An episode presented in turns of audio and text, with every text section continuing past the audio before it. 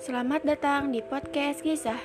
Di sini aku bakal ngisahin cerita-cerita aku, pengalaman-pengalaman aku yang pernah aku rasain, dari itu suka maupun duka.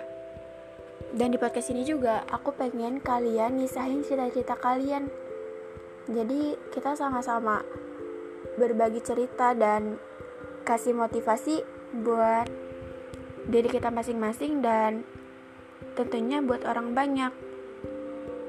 Semoga kalian suka dan selamat mendengarkan.